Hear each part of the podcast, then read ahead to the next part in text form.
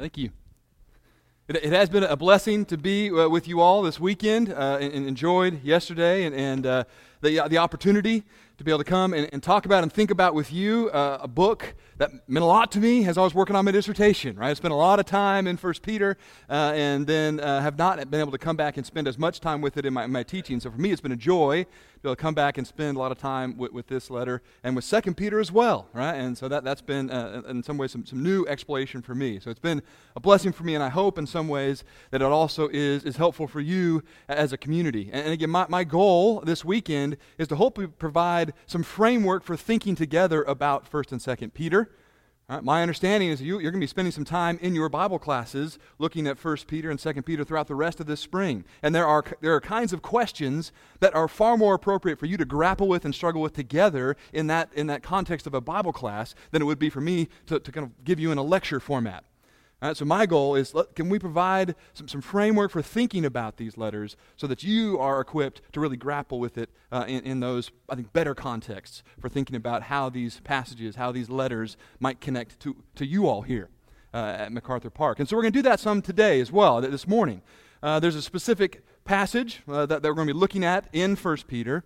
Uh, but my primary goal is just to try to provide some, some context and some framework so that when you get to this passage, right, later on this spring in your Bible classes, then you can do the hard work of figuring out exactly what it means for MacArthur Park. Because it's, it's not, I don't think, an easy passage uh, for us to interpret. And the passage I'm thinking about is this, the, the passage that was read this morning for us uh, that has to do with uh, relationships within the, the households that these Christians were a part of, that Peter is addressing. And so one of the questions that we have to think through is what are we to do with these instructions to wives and, and slaves in particular in, in 1 Peter.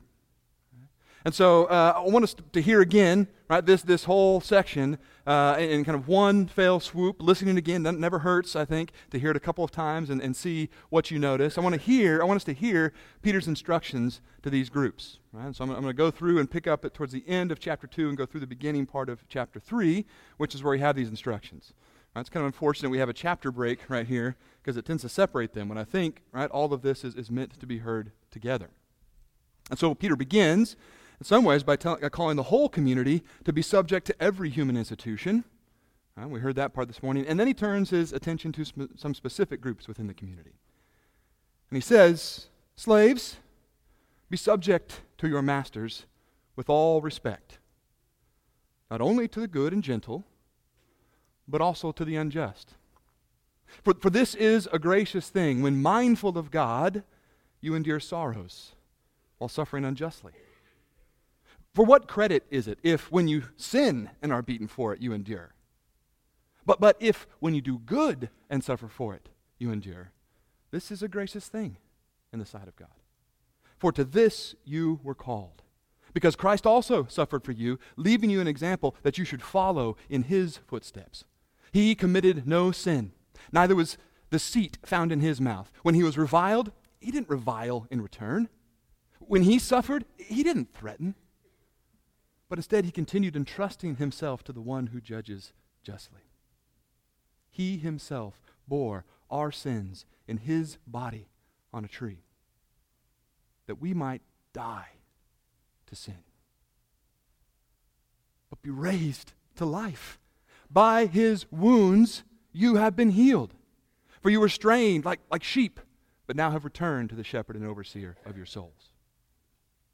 Wives, in the same way, be subject to your own husbands, so that even if some do not obey the word, they may be won over without a word by the conduct of their wives, that is, by your reverent and pure conduct. Do not let your adorning be external, the braiding of hair, or the putting on of gold jewelry, or the, or the clothing that you wear but let your adorning be the hidden person of the heart, with the imperishable beauty of a gentle and quiet spirit, which in God's sight is very precious.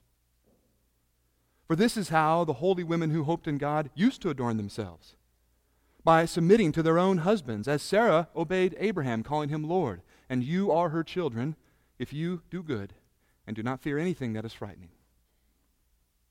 Husbands, in the same way, Live with your wives in an understanding way, as with a weaker vessel. honoring them as fellow heirs of the gracious gift of life, so that your prayers may not be hindered. And then he closes with an appeal to everyone, all of you. Have unity of mind, sympathy, a tender heart, brotherly love, and a humble mind. So you have those instructions that, that, that, Peter offers in the middle, the heart of his letter, to these specific groups within the community. Right? And, and we, as people who follow God, who follow Jesus, and, and, and appeal to the, to, the, to the Word, to the Bible, as a, as a rule for how we should live, come to passages like these and want to know a very good question what does that mean for us? What is this telling us about how we should live, maybe in our own households? Does, does it have something to say to us about how we should live in our households? And so to, to explore this question, I think it's actually helpful to remember that these instructions that Peter is offering to this community are not given in a void. Right? There are other, other places right, where, where people are being instructed about how to live in their household, and that, that wider setting might help us understand and see what Peter's doing as he offers a similar kind of advice to his audience here. So we have some places within the New Testament, for example, where Paul will offer some instructions to people within uh, the, the household. Right? So if, if you want to look with me quickly, we can look at Ephesians chapter 5, right, the last part of Ephesians 5, or Colossians chapter 3 passages in Paul's letters that look very similar, in some ways uh, imitate one another, and see some similar kinds of instructions. So if, if you look there, at this point, I'm not as concerned with precise instructions, just want to see kind of how these types of instructions are given. Right? What's, what's the form that they typically take? And so if you're looking in Ephesians chapter 5, right, picking up in verse 22, you, you notice pretty clearly when we, when we shift into the section where Paul is going to start addressing the household and offering some instructions about how they should live, because we start getting these direct addresses to certain members of the household. All right, where, where do we start in 522? Wives, followed by husbands. Then who do we get next? Children, right? Followed by fathers, right? And then slaves and masters. Right? So we get, we get these instructions to these, these parts of the ancient household wives and husbands, children and fathers, slaves and masters. Right? Flip over to uh, Colossians in chapter 3. Picking up in verse 18. What do you see there? It should look familiar. Wives and husbands, children and fathers, slaves and masters. Right? That same, that same uh, triad of pairings right, is addressed in each place. Right? And so we're starting to get a picture of when you offer instructions to a household about how people are to conduct themselves in the household, these, this is what you do. Right? These are the groups that you address. These are maybe the kinds of instructions that you give them. And you notice there's a lot of similarity in the instructions that are given in Ephesians and Colossians if you read through those. Right? Sometimes the accent or emphasis is put on one part of the household over another. Right? There might be a lengthier description given to the husbands, for example, in Ephesians, and maybe it's lengthier description given to the slaves in Colossians, but you're getting similar kinds of advice there. And it's helpful for us to realize that this kind of instruction, this way of instructing people, is not even unique to the New Testament. Right? There are other philosophers and teachers from the ancient world who are instructing the household in similar kinds of ways. We can go as far back as to Aristotle. Right, so we can look at Aristotle's and, and how he offers instructions. And in, in his book uh, that we call Politics, which is, uh, which is his teaching on how to have a stable, healthy, strong city, polis, right? Politics. Right? He begins, interestingly, with the household. Because he understands, right, as right, to, to people throughout the ancient world, that the household is the individual building block of the society, of the city, of the polis. And so if you want to have a strong, stable city, right, that's healthy and thriving and flourishing, you've got to have strong, stable households that are healthy, striving, right, thriving, and, and flourishing. And so that's where Aristotle begins. And he begins by saying, all right, let's, let's address what's happening here in the household. Right? The parts of the household management correspond to the persons who compose the household. And the complete household consists of slaves and freemen. Right? Now we should be examining everything in its fewest possible elements, and the first and fewest parts of the family are owner and slave, husband and wife, father and children. Right? Same, same triad of pairings.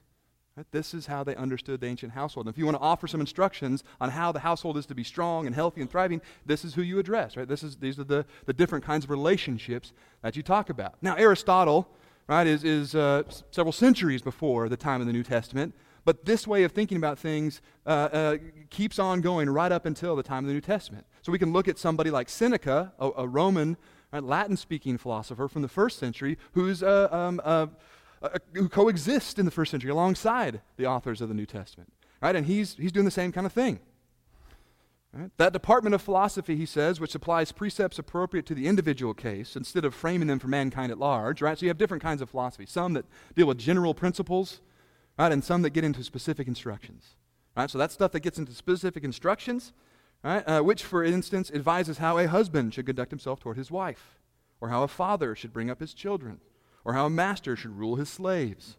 This department of philosophy, I say, is accepted by some as the only significant part. Right? So he'll go on and, and talk about this. And, but, but the point here is to identify he's still thinking in these same terms for what a household looks like and how you instruct a household. And so when we get to this information in the New Testament, they're not creating this out of whole cloth. Right? This is a common way of thinking about and, and, and instructing uh, households and how they're to live together.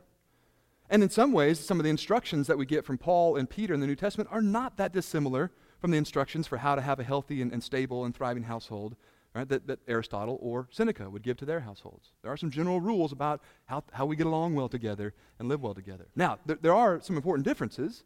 Right? If we took time to really study the, the kind of instructions they give, we'd notice some things right away. One, right, as you might have already noticed, is that um, the, the roles are inverted in the New Testament.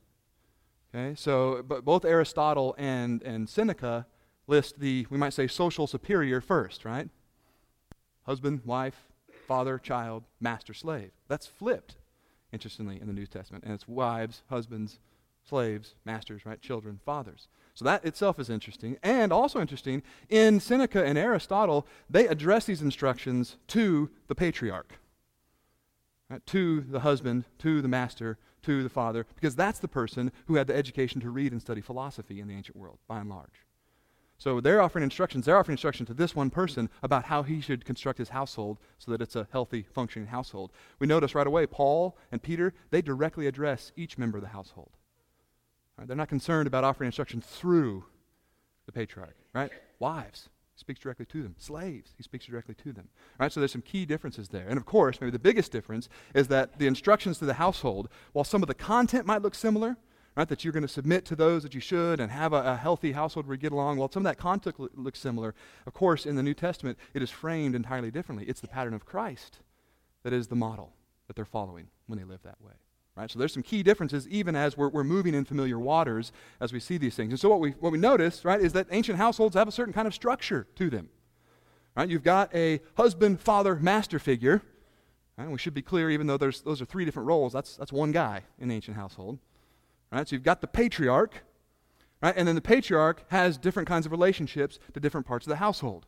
Right? To his wife, he is a husband. To his children, he is a father. Right? To his slaves, he is a master. But that's the, that's the typical structure that we get of an ancient household. So if you're going to offer some instructions about how to thrive as a household, those are the things that you're going to address. All right, now maybe we're ready to come and see First Peter and think some more. What is Peter saying here?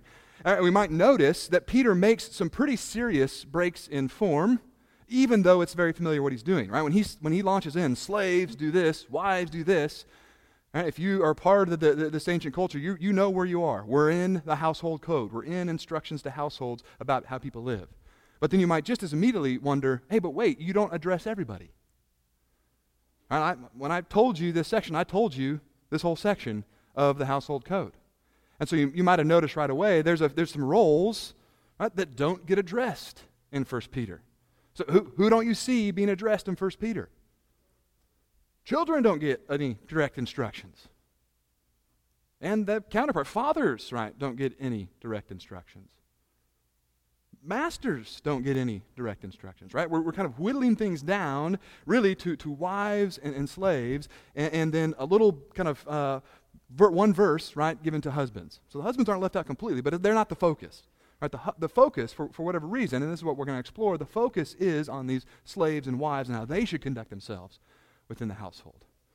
Right? Well, it's worth asking why, why is this so? Or why, why is Peter so focused here, right, that he leaves out these other expected parts that he would address when he moves into instructions on how to have a healthy household? Now, we should note that he comes back in chapter 5 And in chapter 5, he does offer instructions to elders and to younger people. So maybe, maybe he gets some children in there somehow, right? But it's, it's much later, and it's not connected here to this section, right? In this section, we really are focused on, on these roles. So, so why? Right? Why give them the most attention? And maybe we could, we could think up some possible answers, right? Maybe it's that um, there weren't any masters in the household, or in, in the church, right? Rather. I don't think that's the case. I think, I think there are people in these communities who, who are patriarchs, right, who are the heads of households. Not everybody in the community would fit that role, but I think there are people there, right? So he doesn't, he doesn't leave out masters because there simply aren't any masters in his audience. I think there probably are. Right? Um, certainly that would be true for fathers, right? I mean, there's got to be some fathers in there, right, even though they get left out. So it's not because these roles are not represented in the community, right? There's some other reason that they're not getting the attention. Right? Uh, I also would, would want to say it's not because uh, somehow they were doing things perfectly and didn't need instruction. Right? My guess is fathers needed some instruction just as much as everybody else did. The children surely did, didn't they? Right? Uh, and, and probably those masters needed some reminders about how they were to live. So it's not because they're good, right, and living well, and so we can leave them off and just focus on the problem children. I don't, I don't think that's I don't think that's it either. Right? There's something else going on here that these roles receive the focus they do. Now, part of maybe, maybe discerning what's going on here is being aware of the, the, wider context of what's going on with 1 Peter. And so those who were here yesterday have some sense of what these communities as a whole are experiencing and maybe why right, slaves and wives would, would, get the attention they do. The thing I, the thing I want to propose to you here is that the, the slaves and the wives right, are the two groups that could cause strife or, or, friction or instability or unrest within the family if they converted to Christianity. Right? If they became followers of Jesus, that choice for slaves and wives could create some serious friction right, and disunity within the family unit. Right? And that's not true in the same way for masters, fathers, husbands, really, or, or children. Right? Children, of course, are, are really too young to become members of this community on their own. Right? We, don't, we don't find them converting to become Jesus followers without the rest of their family. Right? They're, they're too young, so that's not going to be a situation that they could experience. And if the patriarch, right, the father, husband, master figure in the household, if he decides right, that he's going to become a Jesus follower, guess what happens to the whole household? They all do that, right? That, that's how things were structured. The patriarch decides for the family who they are going to worship. And this is an important part of family life together in the ancient world. So if he converts, if he becomes a follower of Jesus, no problem. Right? Everybody goes along with him.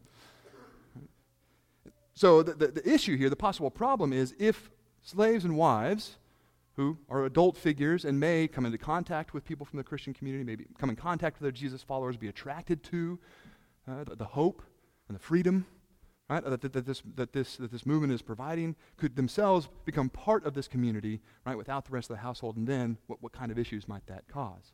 One place to help us think about how ancient people might think about this would be go to look at uh, yet another philosopher from the first century, a contemporary with the writers of our New Testament, a guy named Plutarch.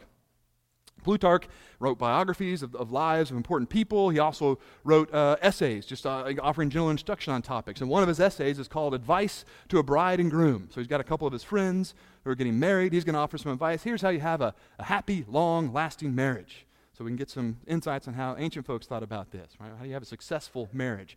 And so he, he's writing this to them, but there's a sense in which you know, he's, he's intending everybody to read it at some point. This is general advice to anybody who thinks that they're going to get married. So part of what he says in this advice is what I've got up here, right? A wife ought not to make friends of her own, but to enjoy her husband's friends in common with him. The gods are the first and most important friends. Therefore, it is becoming for a wife to worship and to know only the gods that her husband believes in, and to shut the front door tight upon all queer rituals and outlandish superstitions. For with no god do stealthy and secret rites performed by a woman find any favor. Now, the misogyny there is pretty on the surface, right? I hope we were kind of cringing some there as we, as we hear how, how Plutarch wants to talk about these things. That, that's, a, that's an appropriate response. Okay? But we need to understand, though, right, that this is how right, he's thinking about what a healthy household looks like. And Plutarch would not be alone, right? He's representing what is a kind of a broadly understood way. Here's how you have a healthy household. And it's not that far off from how we think about things, right? Given, right, take, take out the kind of uh, misogyny here, this is not that far off from how we think of things. Basically, what Plutarch is saying, right, is a family that prays together stays together. I think we get on board with that. Right? The worship together as a family is crucial to family uh, uh, dynamics, right? To family relationships, to having that solid, uh, stable, flourishing family. Right? I think we can agree with ancients here. Worship together is a really important part of that. And, that, and it was true in these households, right? And the wife played an important role in the worship that the household conducted. Right? They were there uh, to, to, to make sure that the children are being trained in how we worship the God that our household worships, and to maybe be involved in leading those worships within the household. Right? So they are crucial to supporting right, their husband in the worship of the most important friends, gods. So what's going to happen if a wife or, or, a slave, who would also be expected as a member of the household to be participating in this worship of the family gods, what would happen if they start withdrawing from that. Because now they are devoting themselves to the worship of the one God.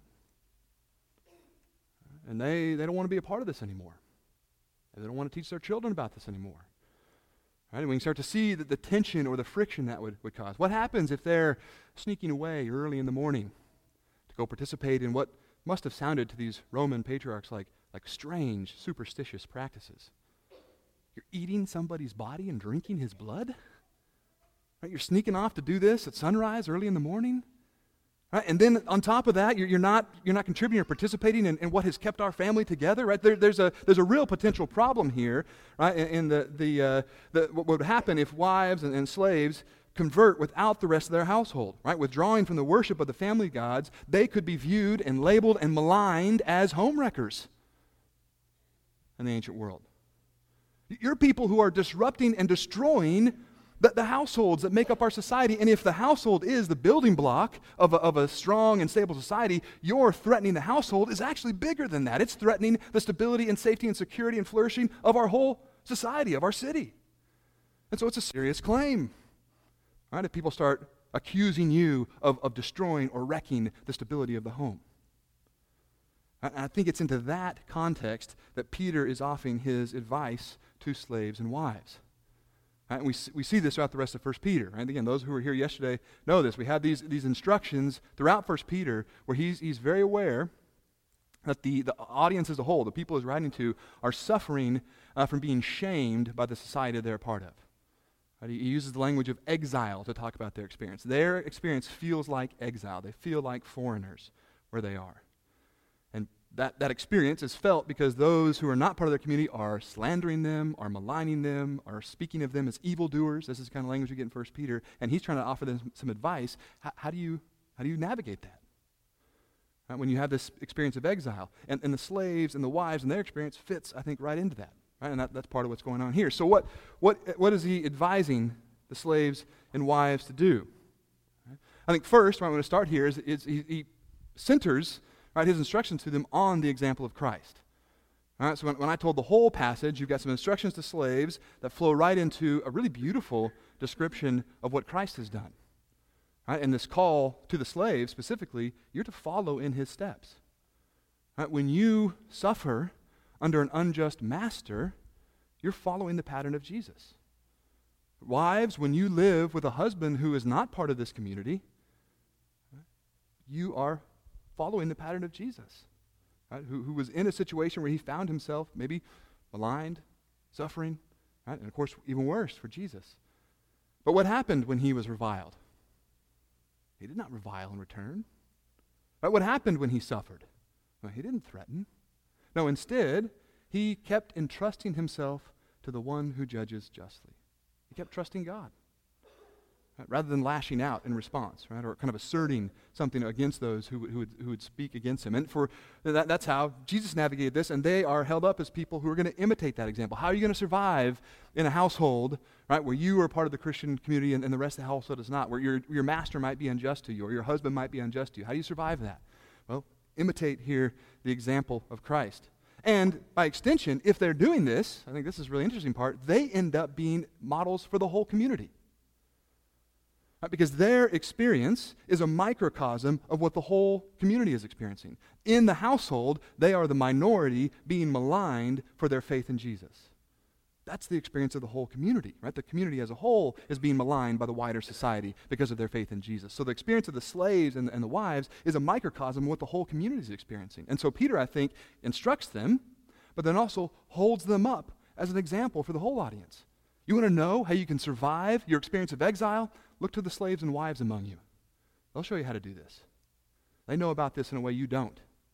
All right, look to them, and you can see what the example of Christ looks like. Right, what the pattern of Christ looks like when it's lived out in a specific, in a specific life. And so we've got this way, they're, being held up, called to imitate Jesus and being held up as exemplars for the whole community. And the specific way that they're going to embody the pattern of Christ in their situation is that they are going to silence the accusations of those who, who claim Christians are home wreckers right, by living as, as model sli- slaves and wives in every possible way. Be a good slave, be a good wife, so that when people say things about you, that you're wrecking the home or destroying the stability of the household, your, your conduct shows that's absolutely false. Right? That could be further from the truth. So that, that seems to be his advice. That's why he's telling them to do the kinds of things he's telling them to do. Live in this way, and by doing so, you can silence those who want to slander you in this way. Right? They, they maybe are attracted to the, the, the, freedom that Christ is offering them as slaves and wives. I think we can imagine that. And yet, what, what Peter is telling them here is that freedom is not something to be exerted, asserted and exploited. That's not how you live as a free person. Right? He comes back to this later in, in, in 1 Peter. Right? Actually, actually, it's earlier. It's, it's at the, uh, it's at the, uh, right before he speaks to the slaves in chapter 2. He says, Live as free people, but not using your freedom as a cover up for evil but living as servants of God.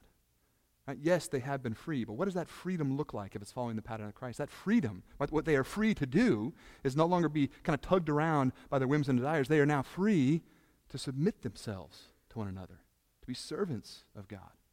Right? And so they are going to. Um, they're, they're, they're, living this way. Their, their choice to submit to their, their, their, their masters and their, and their husbands in this choice is not uh, a kind of uh, acquiescence to the world as it is. Oh, well, poor me, I guess is what I'll do. No, I think Peter wants to pick, it is, it is a intentional choice to lay down their will right, and submit to another.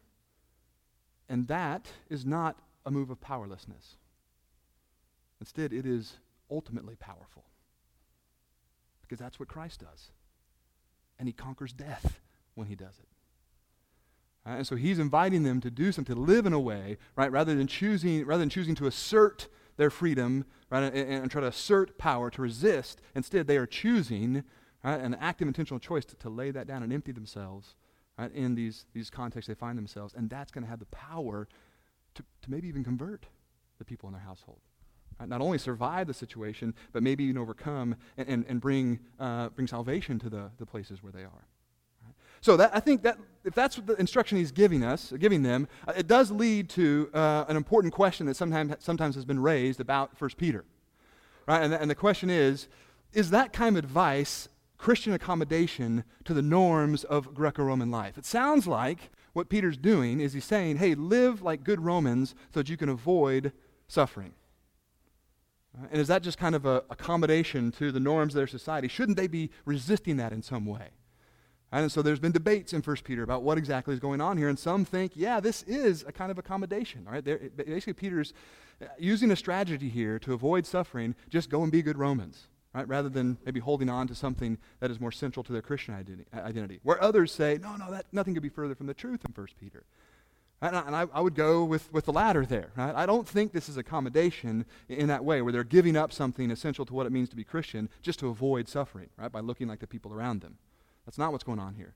Now, they, they can be good slaves and wives, but this choice that they're making, this choice to empty themselves in submission, rather than asserting the freedom or rights that they might have as, as, as followers of Jesus, that is a countercultural thing to do, not accommodation right, to the norms around them. That, that move to empty yourself in submission to another is not a norm right, by the society. That is something different. That, that is a holy nonconform, nonconformity toward the world around them. And it's a kind of holy nonconformity that has the power to silence accusers and possibly even convert their household. So I think it's not accommodation that he's calling to them to, but something far more radical and subversive than that. Right? Something far more powerful than that, even though it doesn't look like power as the world typically defines power.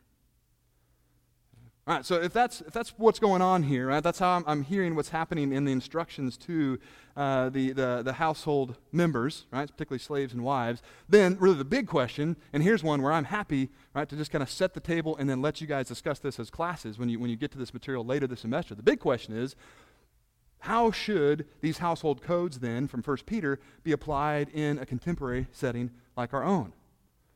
What should this look like at, at MacArthur Park? Right, is part of what you have to think through.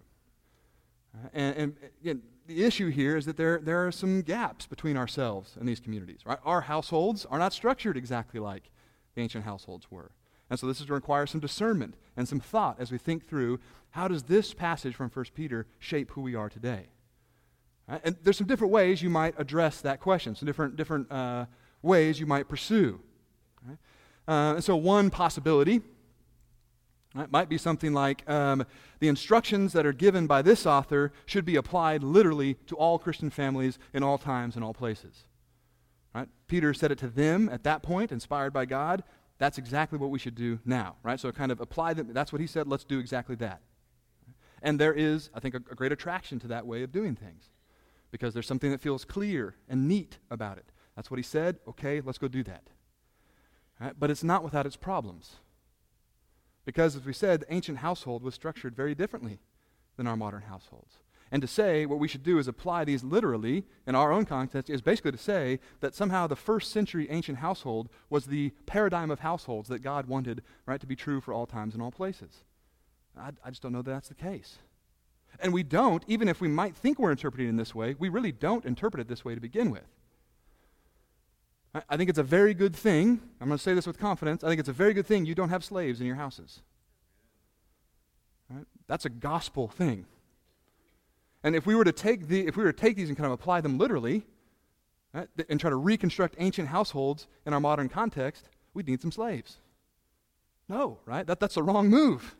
So that's why we're not really interpreting that literally anyway, right? And so maybe there's another approach we can take, right? Uh, another approach would be to say, Right? Uh, these instructions are so culturally bound to that particular moment in time and to those kinds of households that don't look anything like our own household. It's so culturally bound that it doesn't apply really to us as Christian families. They, these should be ignored as, as irrelevant to us. That's another possible approach. Right? But I don't think that's an approach that, that those of us who are part of, of a faith community are going to be satisfied with. That's not how we understand the Word of God to function for us. It is a norm for us in some way.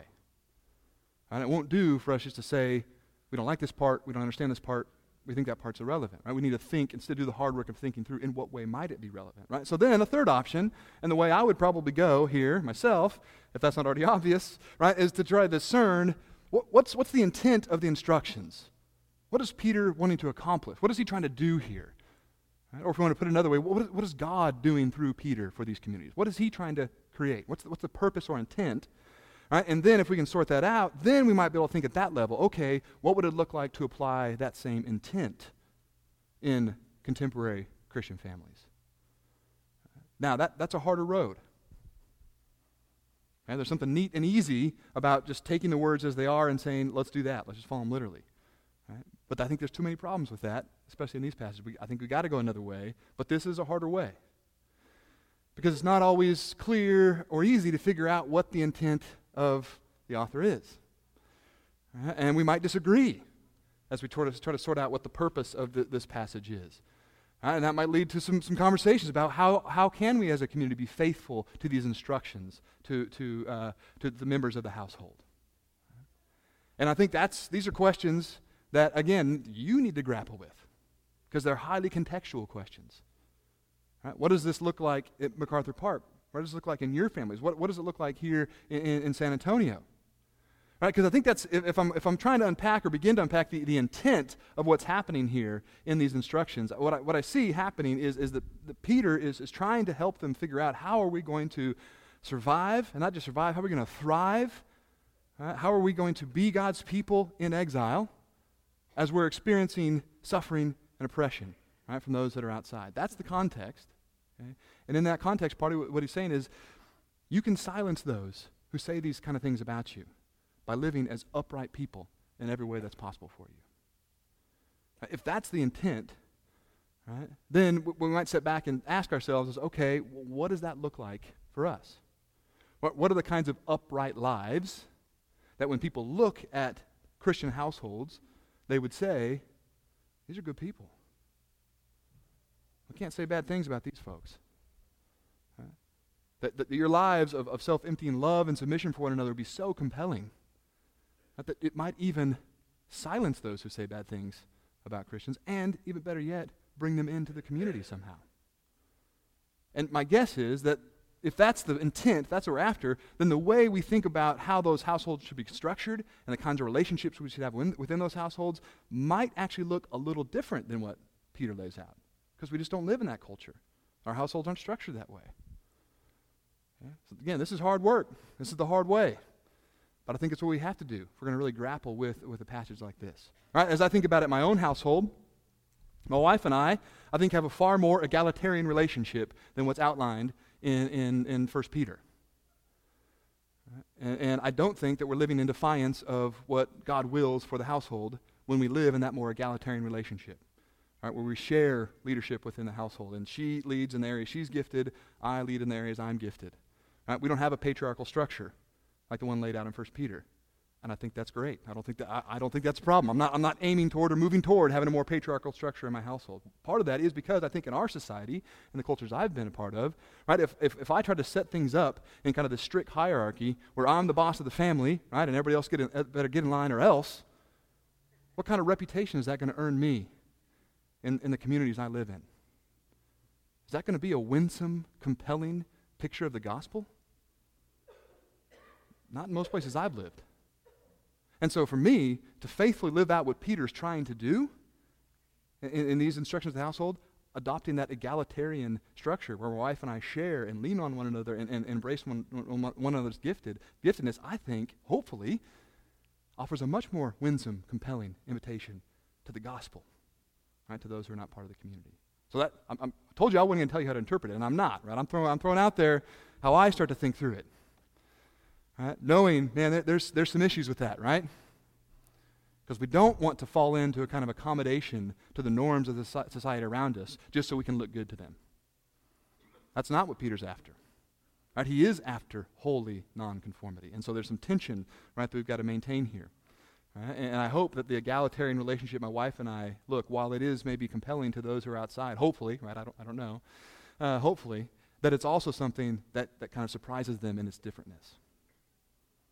Yeah, you, you, you work together, right? You love one another, but, but the, the way you love one another, that you empty yourself so completely in service to one another, man, that blows me away. That's different than I've seen.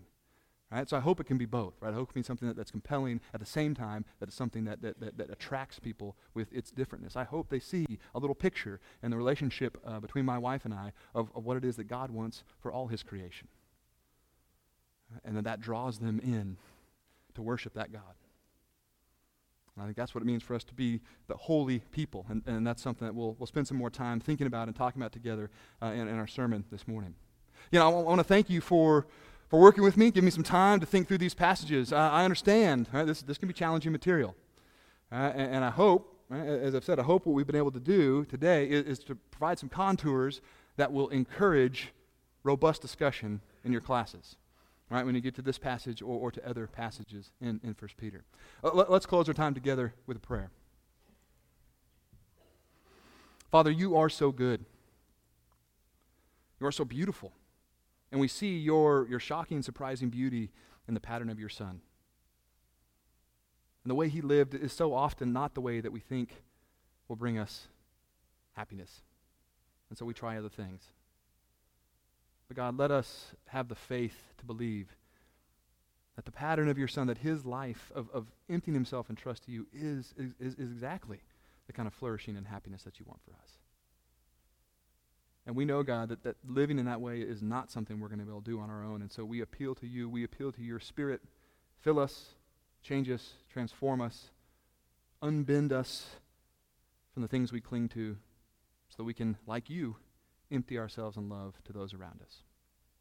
In your son's name we pray. Amen.